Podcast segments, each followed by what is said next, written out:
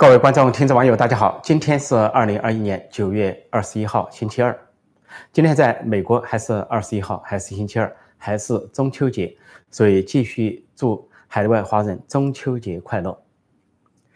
最近两天在中纪委的网站上登了一个非常有趣的文章，它叫《方圆谈》，说是不能做桃花源中人。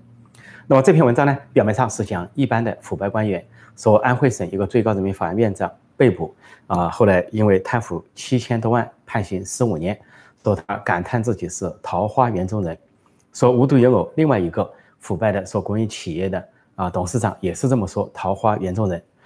然后就从桃花源中人说到这个陶渊明的的这个过去的诗，讲的是啊，只不知有汉啊，无论魏晋，就一个人呢不了解外面的世界，身处世外桃源。那么所以标题叫做不能做。啊，世外桃源人，表面上呢是讲这个这些贪官污吏一般的贪官污吏，但是细读下去，发现这篇文章很有意思。接下来他说啊，有的人身子进了新时代，思想还停留在啊过去。那么说对，似乎对新的时代，我呃有感觉，无不知不觉做了桃花源中人。首先这句话就值得解剖，说身子进了新时代。啊，思想还停留在过去。那么联想到有句话叫“习近平新时代中国特色社会主义”，里面有思想、有时代这两个词。新时代是王沪宁帮习近平确定的，就跟新朝王莽篡权一样。那么里面有思想、习思想，那意思似乎暗示，虽然号称新时代，但这个习思想是属于过去的，停留在旧时代。说我们过去啊一贯讲，广大的网民都说，习近平上上台以后，众所周知是开历史倒车。是倒车，倒车，注意了，要倒车，倒行逆施，而且都知道它是种加速式，加速倒退。那么，另外呢，我以前有个比喻，说习近平、王沪宁这些人呢，是旧时代的幽灵，在新时代的舞台上游荡，完全是文革一代，文革思想。所以这篇文章说到，身子进了新时代，思想还停留在过去，大概觉得指的是这些人，习近平、王沪宁或者这些奉行极左路线的人。接下来又讲到说反腐败，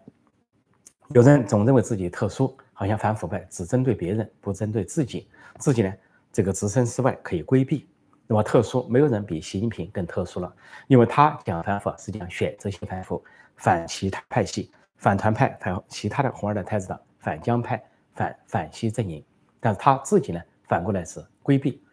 这个习家族闷声不响，闷声发大财，当然也包括栗战书家族。闷声发大财。那接下来讲的说，这个党中央从十八大以来就有四个全面，其中有全面从严治党，说是啊，这个叫全覆盖、零容忍、无禁区。无禁区那就包括习家族不是禁区，栗战书家族也不是禁区，都是可以反的。零容忍是全覆盖，也覆盖所有的。然后就进一步把话挑明了，说没有什么刑不上大夫，也没有什么铁帽子王。所谓铁帽子王，那就是。亲王级别以上的啊，皇族，呃，刑不上大夫，那就任何人都可以上刑。而且说，不要以为啊，这个海外财产就能够避险，讲的就是啊，这些离岸公司。一提到海外财产避险，离岸公司都知道啊，不光是啊，过去的李鹏家族有，江泽民家族有，而现在的包括习近平家族啊、栗战书家族都有。而栗战书在香港藏富百亿，女儿女婿啊，分别在香港和。呃，新加坡偿付，说是海外偿付，说不要以为海外偿付就可以规避，然后还说不要以为退休了就可以啊软着陆避险。那么栗战书明年就退休，是笃定要退休，似乎呢呼之欲出，指向了这个习家军的重头人物。而这篇文章还两次啊讲到所谓国之大者，说对国之大者了然于心，说心中要知道是国之大者。而国之大者是习近平挂在口中的话，动不动国之大者啊，讲什么大的原则，实际上暗示他自己啊是国之大者。有的习家军在写些文章的时候，说要尊重习近平，要知敬畏的时候，好像把习近平就称为国之大者。而习近平刚上任的时候啊，就叫说习家军和周围的人呢，叫他习大大，叫彭元、彭妈妈，一个是全国人民的爹，一个是全国人民的娘。爹和娘都来了，所以叫习大大彭妈妈，按照说陕西的方言，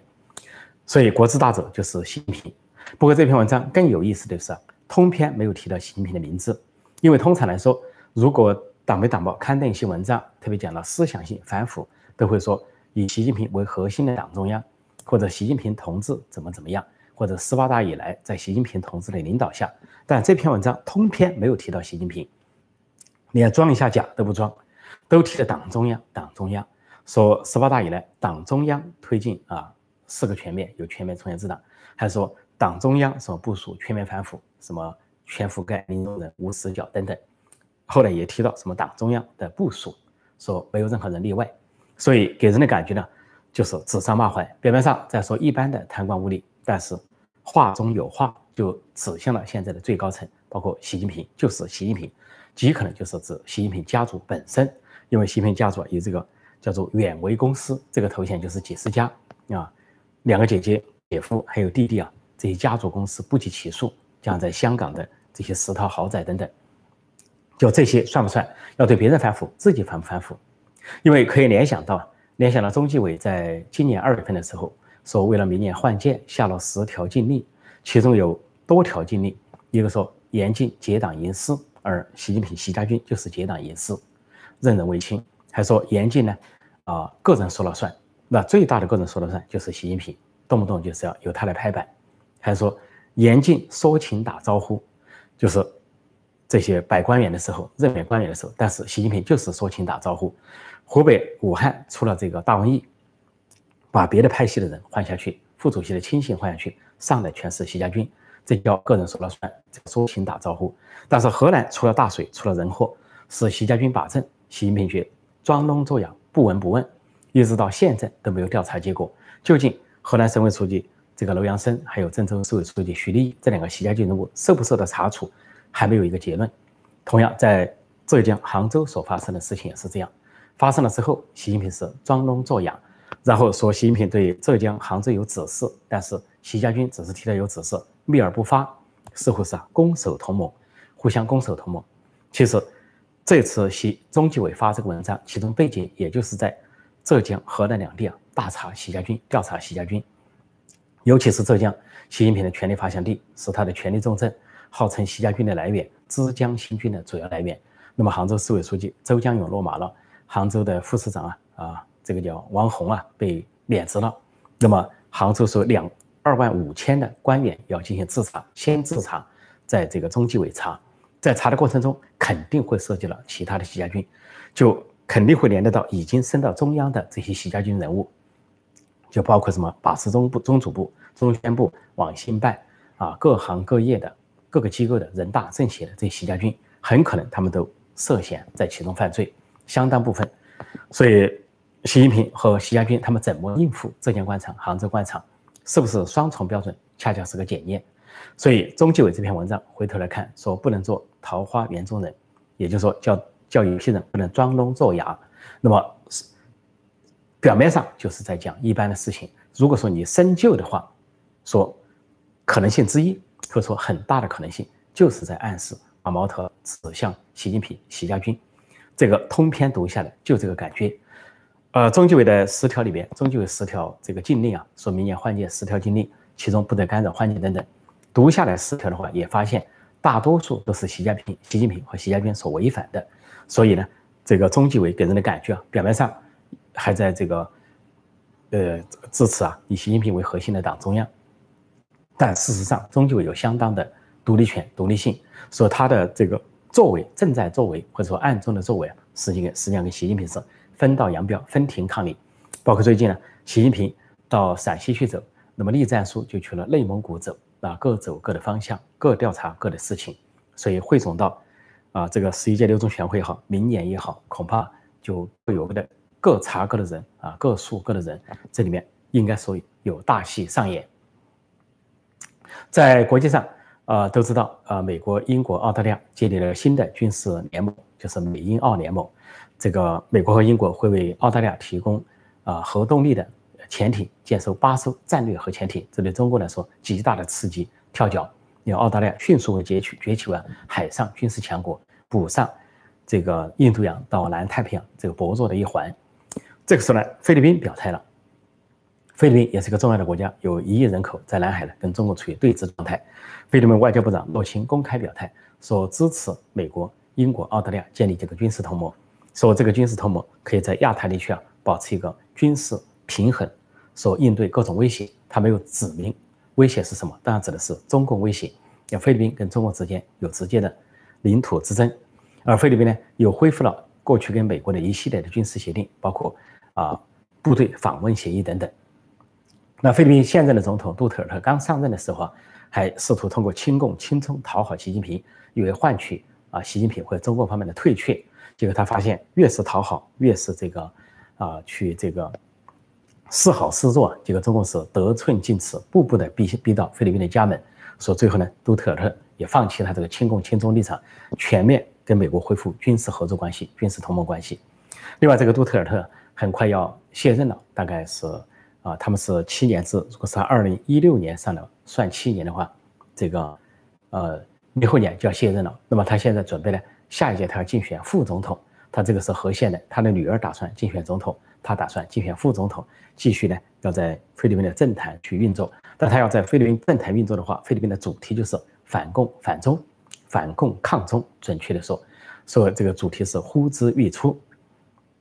另外，在欧洲有一个国家叫。啊，莫尔多瓦，呃，是个东欧国家。那么莫尔多瓦呢，有一个传统，就当一个驻莫尔多瓦的大使离任的时候，这个总统都会给这个大使授勋，表彰他对两国友好关系的贡献。那么这回呢，这个现在的莫尔多瓦总统啊，是一个年轻的女性，被称为“美女总统”，啊，她叫桑杜。这个桑杜呢，给像法国啊、欧盟啊、德国啊其他国家的大使都授勋，但是唯独没有给离任的中共大使授勋。这个中中国大使叫张银红，一听啊就是个好像是红卫兵出身，迎接红色，迎接这个啊全国山河一片红。结果他离任前没有人理他，这个总统也没有吭声，没有给他授权，没有给他授勋就走了。说这个中方啊表示很诧异。这个原来有个前总统叫多顿，他在这个治理这个统治啊呃莫尔多瓦的时候，他就跟中国签订了一个跟中国签订了所谓战略关系伙伴关系协定。结果他就假装出来发言，说新总统、现任的总统，这个女总统、美女总统的做法，说是对中共的冒犯，对中国的冒犯，所不利于双边双边的战略伙伴关系。那中国那边的媒体说不知道什么原因没有给这个中国大使授勋，其实全世界都知道是什么原因，那就是说，呃，说的近一点，那就是都知道中共威胁威胁到所有国家，啊，不只是威胁到啊美国或者是台湾或者周边的国家。它的大瘟疫就祸害了所有的国家，包括这个啊莫尔多瓦。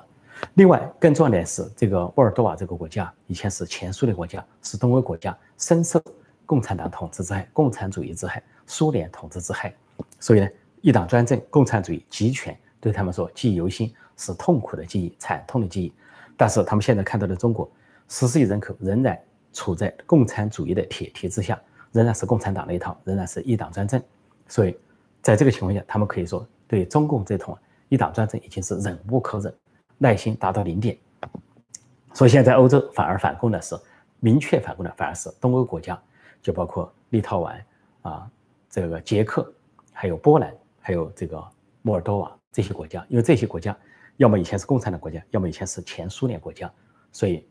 他感同身受，知道这个共产党共产制度对人民的这种残害有多深。所以他们对中共的反感是双重的，不仅是现实中的中共威胁、共产中国的威胁，而且是历史上对共产党的恶劣记忆。那就是另一个纳粹德国，因为纳粹德国叫国家社会主义，共产党的叫社会主义国家，殊途同归，都是啊同一种货色啊，换汤不换药。所以所有这些都看出，几乎每一天都会有国际上的一些国家表态对中共的反感。那么中共。看到这个美国、英国、澳大利亚建立军事同盟之后，跳脚抗议，还假装说啊，法国不满，似乎要力荐法国跟美国或者法欧洲跟美国的关系。就今天有记者问欧盟主席，说这个因为这件事情，欧盟似乎对跟美国之间出现一些啊不愉快，因为美国呢没有给欧盟打招呼，说这个拜登的作风跟川普一样，没有打招呼就签订了美国、英国、澳大利亚军事协议，说欧盟是否是感到不满？那么欧盟的主席说是有些失望，然后又问这个欧盟主席啊，记者问他说那是否中共有机可乘？中国有机可乘是中国的机会。欧盟这个主席斩钉截铁地告诉记者，我们绝对不会让这个事情发生，就绝对不会让中共有机可乘。绝对不会给中共找到空子。所以我们在基本的原则上、普世价值上、基本的战略上没有分歧，就仅仅是这件事情出现了分歧，大的原则上没有出现分歧。好，我现在就暂时讲到这里。呃，下面呢，接受大家的提问，回答大家的提问，跟大家在线互动、在线问答。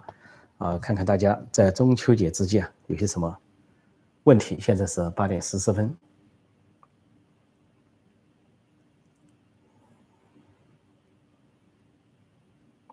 这个有人问，这个是洗手的右手在指什么？这幅画呢是习近平跟这个啊彭丽媛啊，这彭丽媛大概在唱《希望的田野》，不过都是旧歌啊，然后再展望他们自己的希望的田野，跟中国人民途径无关的希望的田野。他们的中国梦跟中国人民的中国梦毫无关系。那习近平的中国梦就是帝王梦，自己要长期执政、终身执政。而中国人民的啊，中国人民的梦啊，要么是温饱梦，要么就是宪政梦。说中国人民的中国梦是不一样的。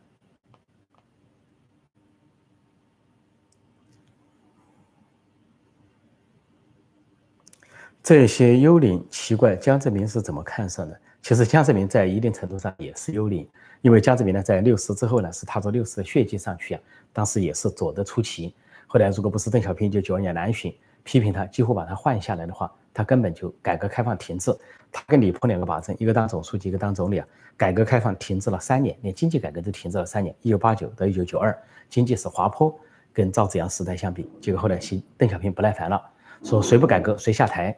什么警惕右主要是防止左。就指江泽民、李鹏，差点把两人换下来，说你江泽民才慌了神，才假装赶上去啊，继续推进所谓改革开放。说江泽民本人呢，并不是那么这个好像好多少，所以有这样一个左的，看上一个更左的也不奇怪。波尔多啊，又一个国家辱华了，好容易，几乎每天，我们只要捕捉一下国际上都会有一些国家，我连报给大家报道都来不及，有时候因为时间考虑啊。来不及报道。如果每天要报道的话，每天都有一些国家在跟中国之间发生摩擦。一会儿瑞典了，一会儿是荷兰了，啊，一会儿是欧洲国家，一会儿是亚洲国家，一会儿是啊这个啊其他洲的国家，中南美洲的国家等等，可以说数不胜数。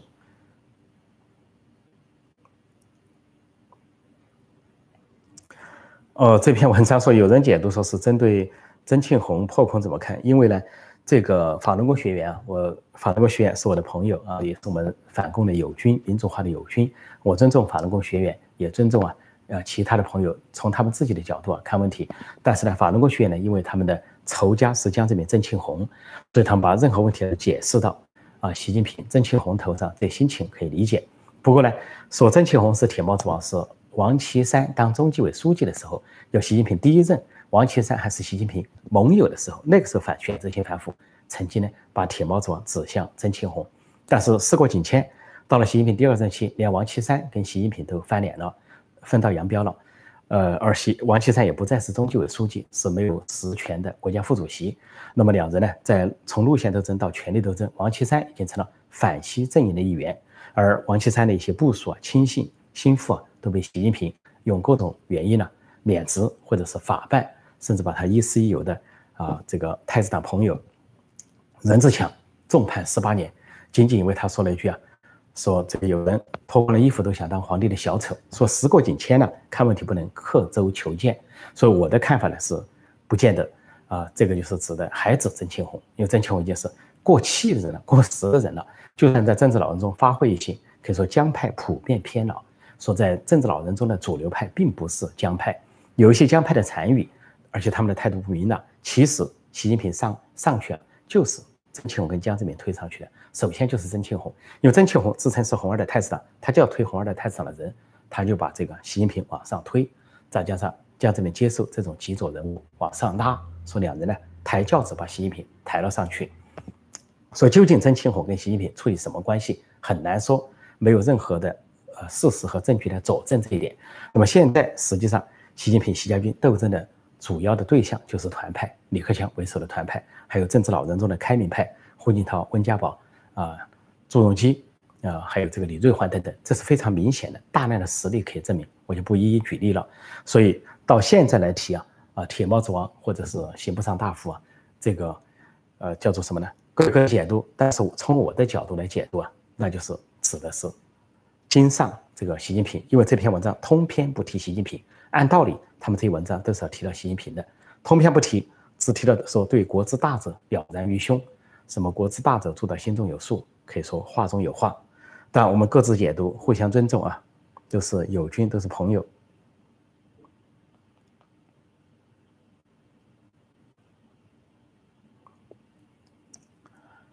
啊，所有共产党专政国家现存五个，都是连基本问题温饱住房都满足不了的国家。呃，中国来说，虽然过去四十多年改革开放有发展有，但是主要还是因为要给老百姓松绑，松绑之后就原来把老百姓绑住，现后来松绑之后发展起来，但现在习近平又要给捆起来，把老百姓又要开始公私合营啊，公社化收回土地啊，取消联产承包责任制啊，这个。国进民退啊，收归党有国有，所以又是捆起来。另外呢，原来是靠外资外贸，现在外资外贸也在撤离，所以一切啊都在反过去，事情都在反过去。所以其他共产党国家就不用提了，北朝鲜、古巴那都是一片的贫困。嗯。这里有个人说，民主不能当饭吃。中国老百姓目前最需要解决是温饱、住房等基本问题。西方美式民主不适合中国，可能会给中国带来灾难。这个话是陈旧的不能再陈旧的话了，我们都回答过无数遍的了。这是可以再回答一遍。首先说民主不能当饭吃，民主就是能当饭吃。我在十几年前关于中国的一百个常识书中就写的有，举了例子，毛泽东时代饿死四千三百万人，为什么中国没有民主？如果当时中国就是民主国家，老百姓有。言论自由、新闻自由、出版自由、选举权，绝对会制止毛泽东的胡作非为、大跃进、大饥荒制造的那种胡作非为。就因为中国老百姓没有民主权利，只能逆来顺受，饿死四千三百万都不敢抗争。同样，北朝鲜饿死几百万人，就因为北朝鲜不是民主国家。如果北朝鲜是民主国家，民人民手上有民主权利，能够对统治者说不，那么金氏政权那种先军政策就完全不能为继。说正是因为没有民主，北朝鲜人民几百万人被饿死，中国人民呢是几千万人被饿死。说民主就是能够当饭吃。另外呢，说这个中国人民要解决温饱住房，再过一百年都可以说这个话，两百年都可以说这话。哪个民主国家都要解决温饱住房。中国人有一个悖论，我再把这个悖论重复一遍。中国人的悖论就是：当中国人饿肚子的时候，你跟他谈民主，他饭都吃不饱，谈什么民主啊？现在解决温饱问题。好，等中国人吃饱饭的时候，号称第二大经济体崛起、强起来、富起来，成了中等发达，跨入了中等发达国家收入行列的时候，又号称饭都吃得饱了，有人该谈民主，我们都吃得饱饭了，谈什么民主啊？所以吃不饱饭不要谈民主，吃饱饭了也不要谈民主，左右都不要民主。所以现在我们有些朋友啊，不管是不是小粉红、老粉红，上来提的问题呢，当然欢迎来提问题，但提刚才这个问题啊，可以说成就的几乎啊。可能发出千年的、上千年的腐败的气息，这些问题。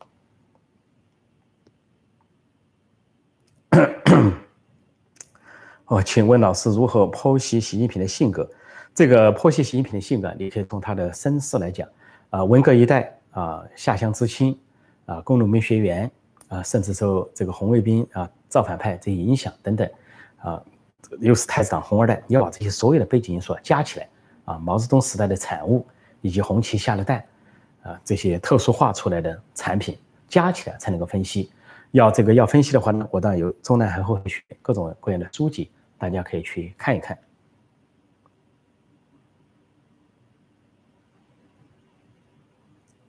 嗯，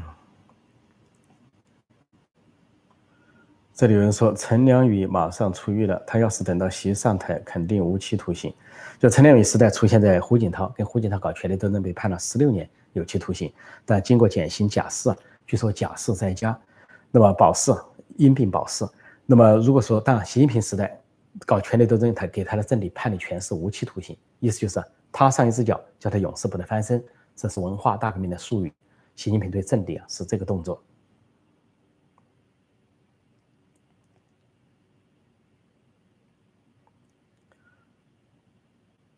这里说，习主席开了无限连任的恶例之后，以后上来的君王岂不是没规矩遵循了？中国岂不打乱了吗？说这就是危险，这就是最大的危险。这是为什么国际媒体一再讲，说中国共产党作为一个大党，他应该要合理的阻止习近平明年的连任。说如果明年不能阻止习近平连任，将来就更难阻止他了，因为跟他同资历的领导人退下去了，或者是在他之上的政治老人，可能将来随着年事增高不能发挥作用了。而习近平不仅能够把持朝纲，像这个当年的曹操或者是司马昭一样，而董卓一样，而且呢发展下去啊，就算假装让位，也可能当太上皇垂帘听政，使整个中国处在这个习近平个人的这种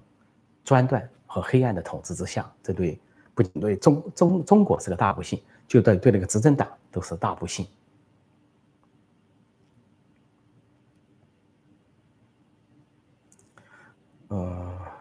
现在时间是八点十四。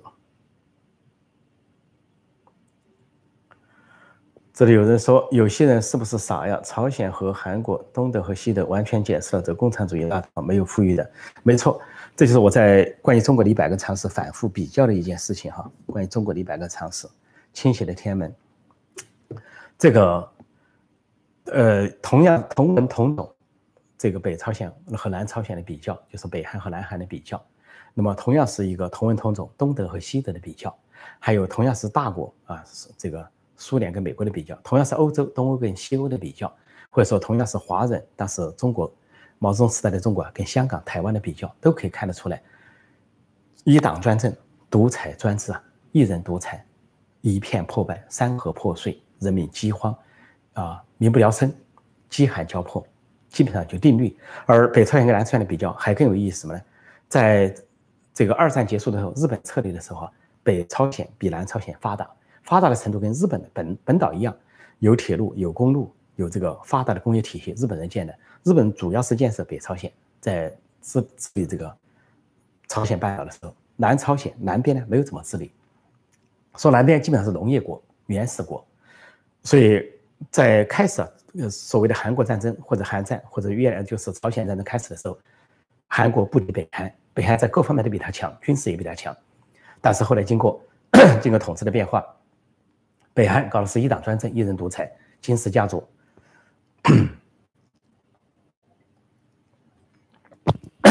excuse me，南海啊，这个先是啊有这个经济上的自由，虽然政治上独裁、军人统治，在后来朴正熙之后呢，逐渐 逐渐有学生运动、民主运动，到全斗焕之后啊，这个后来朝韩国实现了民主化，民主化之后韩国是起飞，但在民主化之前已经开始经济发展起飞，韩国一起飞之后，远远的把朝鲜甩在后面，就是南韩把北韩甩在后面，甩到什么程度呢？现在的北韩跟南韩这个对比啊，南韩的经济产值 GDP 是北韩的二十倍，二十比一，就这个水平。而北韩的土地面积还多一些，人口也发生变化。南韩的面积啊，人口啊是北韩的两倍，而以前最早是差不多。说这就是两个制度的竞争的结果。而中国呢，只是因为过去三四十年引进了资本主义制度，引进了一些资本主义的特色，所以勉强赶上了一些。但是现在习近平又要拉回到。毛时代、文革时代，把这个过去啊四十多年的资本主义的时间要放弃，来走回头路，恐怕又回到毛时代的这个一穷二白。